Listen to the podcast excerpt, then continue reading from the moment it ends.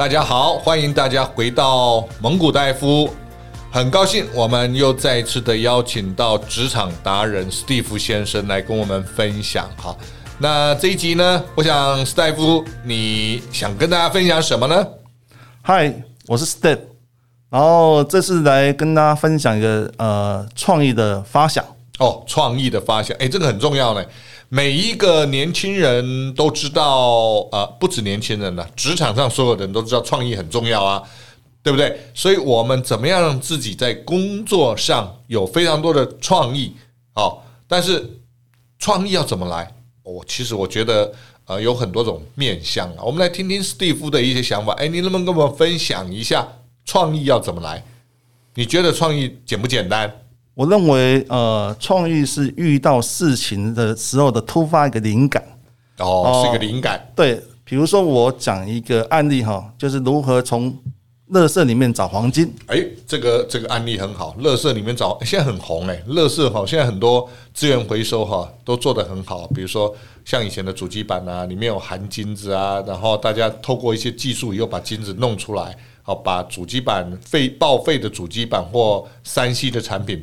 的那个含金量提炼出来，那你指的是这样的创意吗？哦，当然不是啊，这个哦不是，这个太深了。如何把主机板含金量抽取出来，那个是高深的技术，专业技术哈。对对对。好，那你要跟我们谈什么样的创意呢？呃，蒙古大夫既然谈到所谓那个主机板哈，我就谈到主机板一个一个一个好玩的事情了哈。好，呃，记得我们一个呃 P N 哈，他有同时 handle 那个。两个东西啊，一个是主机板，一个是 CPU。对，好，那时候我记得是鸿海，大家知道鸿海公司吧？很大。对，他有自创品牌 Forcecom，要推广他主机板，是，结果失败了。好，为什么呢？因为外面主机板的厂商太多，有华硕啊，有技嘉，有很多很多，然后他应该 focus 在制造业，而不在品牌业。哦，就是跨业了。对，是的，所以卖的不好。OK，哦，然后有一批货要当品掉，哦，当品是什么意思？我们听不懂英文的，就是这个东西不实不符合市场的规格了，他准备要抛售，抛售掉。哦，哦，好，然后呢，刚好这个产品经理呢，他也负责的 CPU，哦，CPU 中央处理器，哈，是。是那个电脑的灵魂，啊，刚好就原厂也有一批比较比较那个过时代的一个 CPU 要抛售，哦，所以。碰到两个品牌都要抛售，哎，那这时候怎么办？他把它组合在一起。哦，两个要抛售的，一个没不想要的，一个不要了，啊，两个不要的东西放在一起，不是更不要吗？哎，刚好这个东西加起来之后，就可以让一些 user 像 upgrade 他以前旧更旧的电脑的时候，他可以用，他只要把它它的硬碟、它的 memory 拔起来插进去这个里面来，其他都不用变。只要把这东西变变了之后呢，他的电脑又恢复了生机，又可以做一般的工作以上的东西都可以做啊！我懂你的意思了。我我我想你的意思是这样，就是说有一个某个厂商，他有一个主机板已经过时了，他想要抛售，那但是单独的抛售不会有人要，很难卖，价格也也卖不高，即使很低，人家也不一定要。但但是当时刚好有一个机会，你们的产品经理呢也 handle 另外一个产品，那个产品叫 CPU，它也有一个过时的产品，它也要抛售。那同样的，它单独抛售也没有价值。那你把这两个东西呢整合在一起，创造了新的价值，让人家在这里面呃看到它呃结合之后产生的新效用。它虽然不是最好，但是可以取代一些已经要淘汰的机种。它反而是变成一个便宜又大碗的东西，你的意思是这样吗？没错，因为这东西组合之后呢，呃，浪子之后呢，很多店家抢着要，因为他旧的东西很多的 user 更旧的东西，他想要更新，他又不想花很多钱，这时候呢，可能用三五千块或五千五千块以上就可以换一台新的电脑的时候，他们非常乐意啊。我懂了，就是说现在我们很多 DIY 的族群嘛，哈。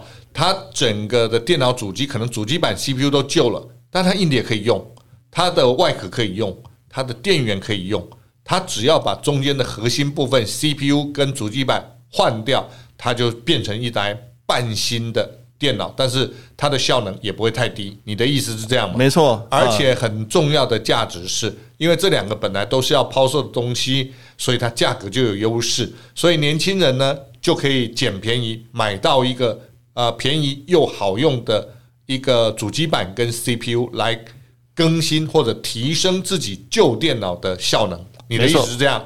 哎，对，所以呢，年轻人必须要有创意。这东西就是把两个东西，那是人家不要东西组合在一起，就创造另外一个需求，创造需求。市场最需要的的一种创新的概念叫创造需求。哦，创造需求。其实你刚刚也提到一个重点，要创造这些需求呢，就是我们刚刚讲的，你必须要上一集了，我们应该有提到嘛？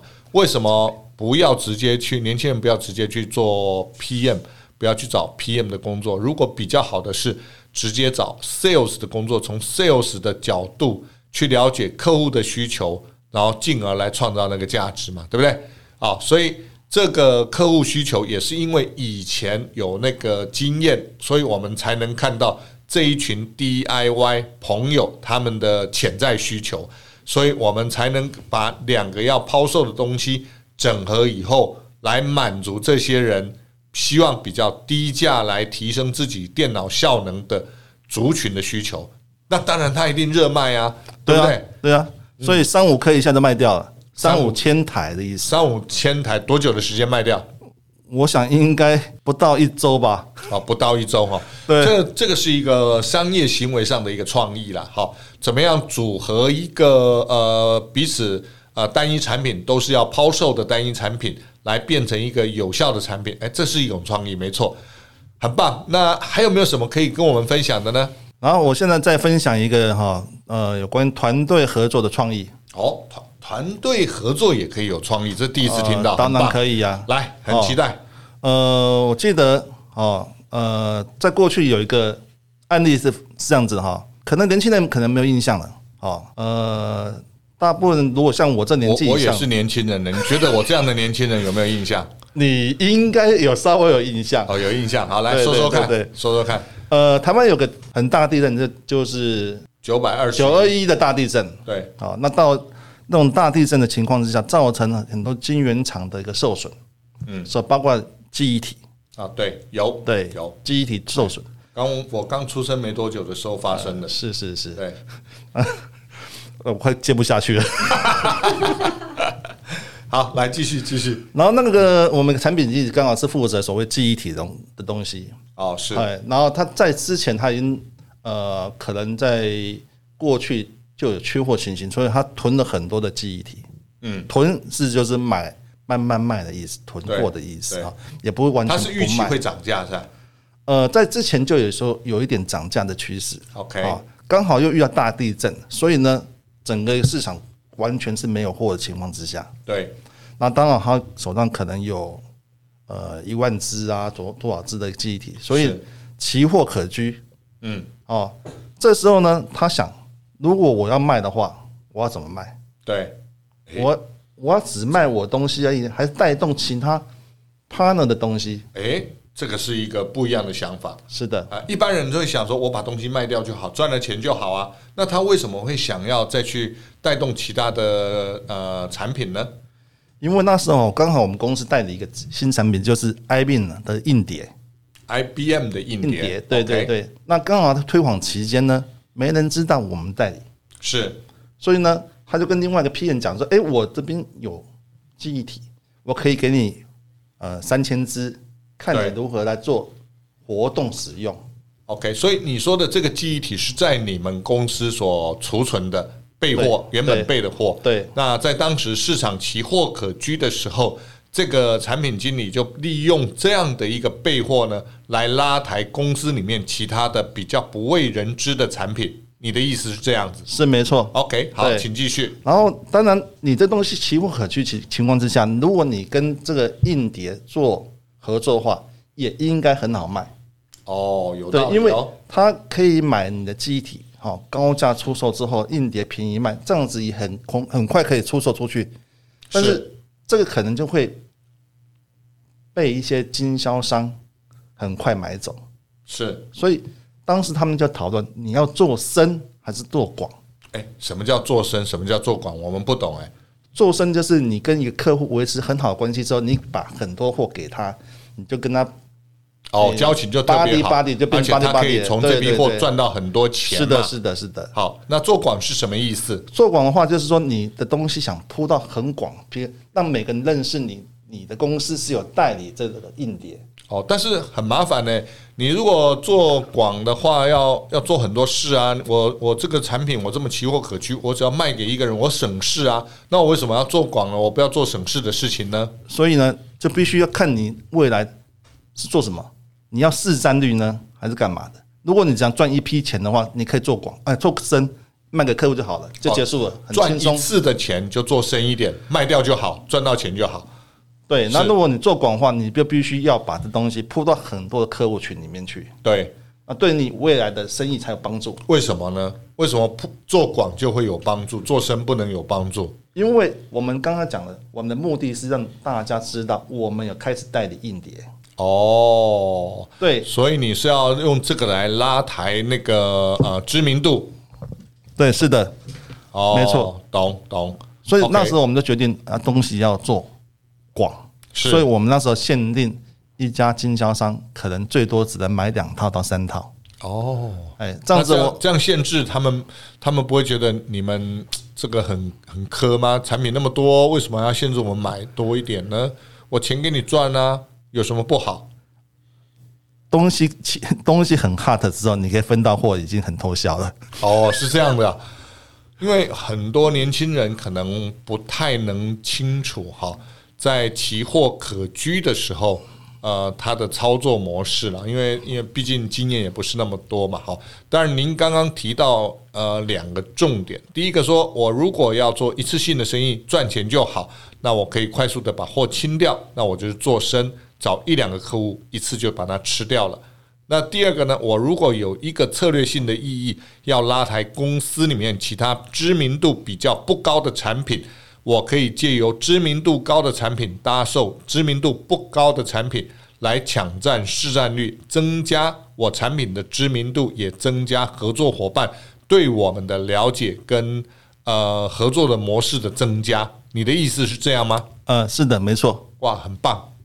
我相信听到这个哈，年轻人应该会很有感觉了，因为这是一个很务实的市场操作的一个方法哈。那这个有时候呢，我这样讲可能各位会更清楚。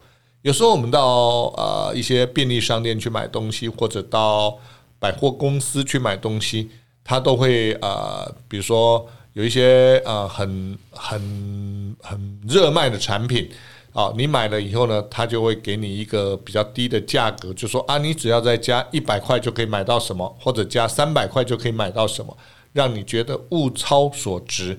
那这种这种操作模式是不是也是另外一种创意行销？它是用比较热卖的商品来搭售比较不热卖的商品啊，让整个的物流啊、金流啊都更活络，是不是这样的意思？是的，哇，很棒！我想年轻人听到这个以后也会知道我们怎么样用一些创意来创造一些市场的一个行销啊。那除此之外呢？我们这个 Steve 还有没有什么可以跟大家分享的？呃，我个人认为哈，呃，创业就好像是灵感一样哈，嗯，呃，必须遇到某些事情的时候，触发一点灵感，然后一起来做的行为，这个创意才有有效性。哦，OK，就是你必须第第第一个，你要对你的商品要非常熟悉，对市场非常熟悉，然后刚好遇到某些事情。引发出来这个东西通常是非常有效性。然后，如果一般来讲，呃，一般市场 normally 或者是周期性的那些所谓的行销活动，并不是叫创意。哦，我个人认为这样子，一般性的行为不叫创意了。哦，就是非一般常规的那个才叫创意。当然，你刚刚讲到两个关键重点了，一个是要对产品够熟，一个是要对市场够熟。因为这两个够熟，你才会知道市场需要什么。因为知道市场需要什么，就会引发你有创意的思考。你的意思是这样吗？嗯，是的，没错。呃，创意就是这样子来来的来的哈。所以呢，一般来讲，我们可能要训练如何培养创意。哦，OK，哎，我倒是有一个疑问：创意是可以思考的，是可以培养的吗？哦，可以哦，可以哦，哎，我认为可以哦。那那如果可以的话，创意应该很简单才对啊。哦，不容易哦。为什么？你必须要时常吸收新知，你要借由阅读或看或听听加呃参加一些演讲或看到一些人家作为之后，累积你自己本身的智能之后，才才有办法从外面的触发产生创意。哦，欸、你这样讲很很玄，听不太懂，能不能用白话文讲一下？就是要呃多学习、多看、多听，然后运用在你工作上面。当有时机来临的时候，你准备好的时候，你就会有创意的产生。哦，其实我来我来跟呃年轻朋友分享了，好，他的意思，Steve 的意思是这样子，就说平常呢，除了了解自己的工作的呃内容。然后了解自己的产品，了解市场之外，你平常要培养创意的话，你必须要多多的去阅读，多多的去观察，多多的去跟人家互动，好，了解一些啊相关的讯息或者市场的讯息，这样才能触发你的灵感。但是我觉得呢，除了了解这些以外，有一件事非常重要，是年轻人在思考怎么样触发灵感很重要的一件事。那就是中整刚刚 Steve 讲的阅读啊啊，这个呃学习啊，与人互动，了解市场，了解产品之外，这些都可以做到。关键的重点，我觉得是应该要多多去思考这个每一个项呃每一个重点，我怎么样应用到其他重点，在脑袋里面我们要去思考如何整合跟运用啊。那这些运用可以放在哪些地方？等等，这样的思考模式呢，才能够让你在整个创意上有呃比别人更多的灵感来源或者创意来源。哎，有一句话说哈，我不晓得你们有没有听过，呃，有有一个人讲，就是其实呢，这个创意啊，到处都有，只是。缺少发现！我不知道大家有没有想听过这样的一句话。那我我很认同这句话哈。为什么呢？因为创意呢是产生在我们四周围，但是是需要我们思考跟敏锐的观察，还有好奇心去发掘这个创意啊。那很重要的，年轻人要一定要经常性的保持一颗好奇心。其实我觉得也不止年轻人。应该不管哪一个年龄层的人，如果你想要有创意，保持一颗呃很年轻的好奇心是很重要的。因为好奇，你会想要去了解所以然啊；因为好奇，你会去追根究底。当你了解所以然、追根究底之后，你就会看到可能的需求。那这些需求有没有被满足呢？有没有被实现呢？不知道。那你的创意就来自于实现这些需求嘛。那这样整合起来，才是我们整个的啊，在工作上的一个正向循环。好，我我的我的理解，从你的谈话当中，我的理解是这样，不晓得对不对？呃，非常非常有价值的建议。我认为好奇心呢，就可以带动学习。有学习之后呢，才能融合你的一般事物上面的事情之后，再产生一些创意。这社会上，我认为啊，创意是。最有价值的东西，任何公司也是需要有创意的作为。但是我有一个问题，我替年轻人问你啊，啊，创意我可以有各种创意啊，但是我这创意我创意出来，公司不要啊，那怎么办？创意公司不要很正常的，公司为什么？有时候有的有些考量哈，然后他这时候他不需要，但是你有这个资料，你可以磨练你自己提出 proposal 这种这种这种行为。有有时候，当有个时间过去说，哎，刚公司看到你这个 proposal 是符合目前要做的时候，搞不好你创意就拿来发挥了。哦，我懂你的意思。我们的创意是要跟公司当下的需求要挂钩了，对不对？对。如果跟需求没有挂钩的话，那个创意就是一个创意，它不一定可以应用在这个上面。但是未来可能有机会去应用到你的旧的创意来来满足新的做法啊，这样就会结合在一起。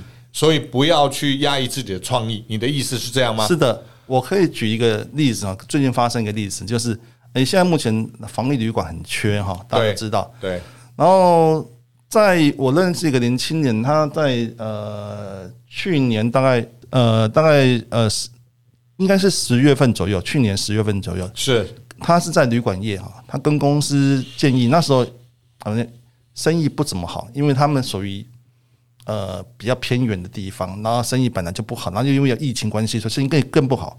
他就去建议公司说，我们要不要改为所谓防疫旅馆啊？哈，呃，然后写个 proposal 上去，然后分析的这个进来的留学生的数量啊，等等等等，然后之后呢，给公司，然后公司否决掉，是啊，因为公司认为。做防疫旅馆之后呢，恢复恢复正常之后要清要把这个东西哈清洗干嘛的，又要花很多钱，所以就否决他的的 proposal 是，但是 proposal 就是建议案了，呃，建议案哈。然后不过到了今年之呃，大概应该是在一月的时候，公司就把 proposal 拿出来实施了，因为什么？疫情更严重，然后而且返台的旅客更多了。每个人都需要时间更长，他们所以公司把 proposal 拿出来就拿用了。不过那个年轻人已经离职了。哦，OK OK，是了解。所以呢，呃，你的创意思维或者创新的做法呢，在当下不一定会呃为公司所用，但是如果是对的啊，呃，也许有一天时机来临的时候，他就会用到，没错，做到。好，谢谢我们今天非常感谢 Steve 先生这样的一个分享。那我想，希望对各位年轻人呢，在职场上有一些的帮助哈。那我相信一定会有，只是或多或少。那我希望下一次我们再能跟史蒂夫来分享更多的概念，来跟大家呃呃有一些互动。谢谢今天谢谢大家的时间，谢谢，拜拜谢谢大家。拜拜。